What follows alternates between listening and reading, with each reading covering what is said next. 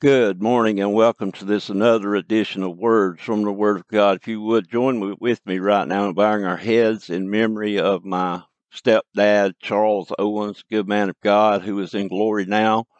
Uh, his faith has now become his sight. So if you would just honor his memory now by having a few moments of silence with me.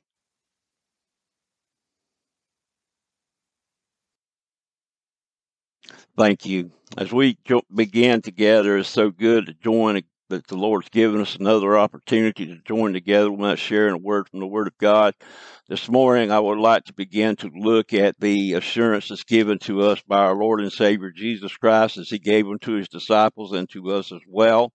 Uh, this morning, I would like to speak to your hearts about the assurance, begin to speak to you about the assurance of and the gift of the Holy Spirit the gift and assurance of the Holy Spirit. Now, say I'll begin to speak to you about it. We may have several parts depending on how the Lord leads to this message, but I think this is very important for us to grasp.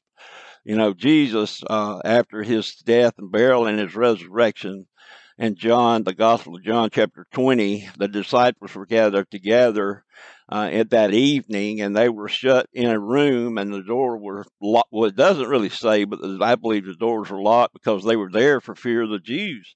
And Jesus came in and stood in their midst, and he said right here at the end of verse 19, "Peace be unto you." You see, Jesus gave them the assurance of his peace and we will get into this in later messages. Eh, but we're in verse 20, and I want to read this and listen to this closely. He says, And when he had so said, he showed unto them his hands and his side. Then were the disciples glad when they saw the Lord. Then said Jesus unto them again, Peace be unto you. As my Father has sent me, even so I send you. And when he had said this, he breathed on them and saith unto him, Receive ye the Holy Ghost. Receive ye the Holy Ghost. How can you and I receive the Holy Spirit, the Holy Ghost? How can we receive Him? This is a very important question. And it's very the answer to it is mo- of most importance because it the, it speaks of the eternal destiny of our souls. You see, what we will see here is the Word of God will tell us and show us that we must be born again. We must be born from above through faith in Jesus Christ. We must have the Holy Spirit indwelling or dwelling inside of us, have His presence in our life, because that is the only way that we can commune with a holy and righteous God. We will see this as we go along. I said this when I started out. This may be in several parts. I don't know how many, but we'll go as the Lord leads here. But we've got a lot of scripture to cover. So I do not want to rush through this. This is something that everyone, believer and non believer alike, need to grasp. The Word of God uses several metaphors involving birth to help explain what it means to have a saving, a true saving relationship with Jesus Christ our Lord. We find terms in Scripture such as born of God in John chapter 1, verse 13. And we'll read these scriptures here in a moment. We also have uh, the, the phrase born again. And, and the, the phrasing there in the Greek translation is born from above there in John chapter 3, verse 3. And then we have born of the Spirit there in John chapter 3, verse 6. These all mean the same thing. Birth metaphors are used because we all understand what physical birth means. We know that when a that when a baby is born, a new person enters into the world. The new life, a new life will grow, and that young person, as they grow, will become to will come to resemble and be like their parents, his or her parents. When, but now listen to this this is beautiful here. When we are born of the Spirit, and we'll look at the scriptures here in a moment, we become a new person. We become a new person. It's not a reformation of what we used to be. No, when we accept Christ by faith, the Holy Spirit enters into us and we become a complete new person, a new creation. And we become in the to, we get to the point where we through Christ can commune once again. It's called reconciliation. We're brought back into a right relationship with God through the new birth by faith in Christ. But let's look at these terms born again, born of God, and born of the Spirit here in Scripture this morning. And we will look at another scripture, a few more scriptures here in a moment. But let's look first at born of God. Born of God. John, the Gospel of John, chapter 1, verse 11 through 13. John here is identifying who Christ is, and John wonderfully identifies Christ as the Son of God in his Gospel, the Son of God. No other, the Son of God. Remember, there in John chapter 1, verse 29, John the Baptist's testimony of Christ was, Behold, the Lamb of God, which taketh away the sins of the world. John, identifying who Christ is here in his the first chapter of his gospel, verse 11, he says, speaking of Christ, he came into his own, and his own received him not. Jesus is and what is, was, and will always be the Jewish Messiah. But they, when he came, they rejected him. The Jews rejected him. His own people rejected him. So he turned to the Gentiles. Thank God for that because we that's the non-Jews. We are non-Jews, uh, you know, and I, I thank God for that. But listen to verse twelve here. But as many as received him, to them gave he the power to become the sons of God, even to them that believe on his name, which were born not of blood, nor of flesh, nor of the will of man, but of God. Born of God. What is the means by which we can be born of God? And that speaks of born from above. It's the same phrase. It means the same thing as being born again, which we will see there in John chapter 3 here in a few moments. What's the means by which we can be born again, born from born of God?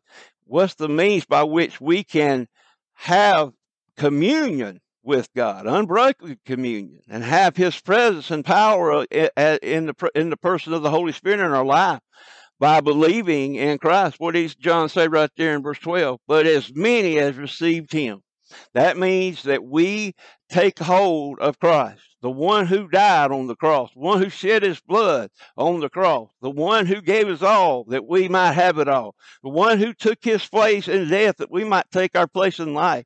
That one, he we receive him. And if we receive him, he gives us the power to become the sons and daughters of the Most High God. Because John says right here, even to them that believe on his name, Believing on his name transformed us from a sinner to a son and daughter of the Most High God. I tell you what, folks, this is wonderful. Born of God. But we're not born of blood. We're not born of flesh, but it speaks of that second birth. Born of, but of God. Nor the will of man, but of God. Born of God. John chapter 3, verse uh, 3 through 7. Nicodemus speaking with Jesus there wonderfully, and a lot of people know the scripture. Uh, but let's look at this for a few minutes because this speaks of being born from above. That's what that phrase born again means. It's born from above.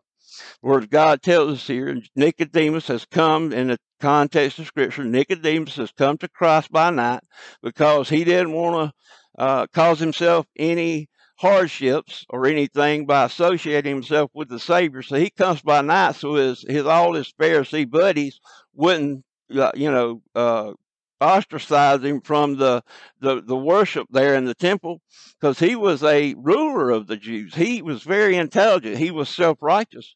He was very righteous according to keeping the Jewish traditions and the law, the Mosaic law. So when he comes to Christ, means to acquire who Christ is, Jesus says unto him, here in verse 3, Jesus answered and said unto him, and this is the Gospel of John, chapter 3, verse 3. Jesus answered and said unto him, Verily, verily, I say unto you, listen, except a man be born again. That is in the Greek, born from above, as it's translated. He cannot see the kingdom of God. Nicodemus saith unto him, How can a man be born when he is old? Can he enter a second time into his mother's womb and be born? That's a good question. Jesus said, No, you're thinking of the physical birth. I'm speaking of spiritual. Jesus answered and said here in verse 5 Verily, verily, truly, truly, I say unto thee, except a man be born of water and of spirit, he cannot enter into the kingdom of God. That which is born of the flesh is flesh speaking of that first birth. And that which is born of the Spirit is spirit. Listen to verse 7 here. We hear a great emphatic here. Marvel not that I said, this is Jesus speaking, unto thee, ye must be born again. You must be an emphatic.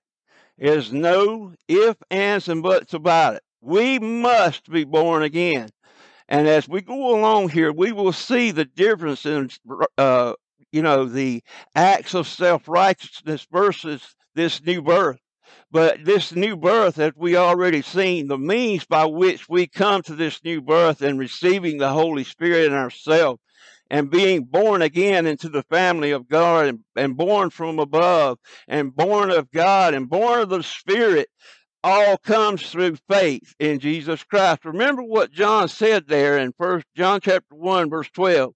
But as many as received him gave he the power to become the sons of God, even to them that believe on his name. Have you believed on his name today? Have you accepted Jesus Christ as your Lord and Savior?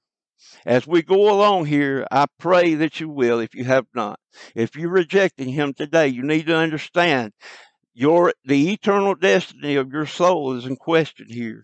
So I pray that the Holy Spirit would bring you under such Holy Ghost conviction that you couldn't rest until you accept Jesus Christ as your Lord and Savior. That's my prayer today. Thank you for joining me, and I ask and encourage you to join me again as we continue this study in our upcoming broadcast. Thank you for joining me again, and I look forward to the next time that we can share in a word from the Word of God. God bless.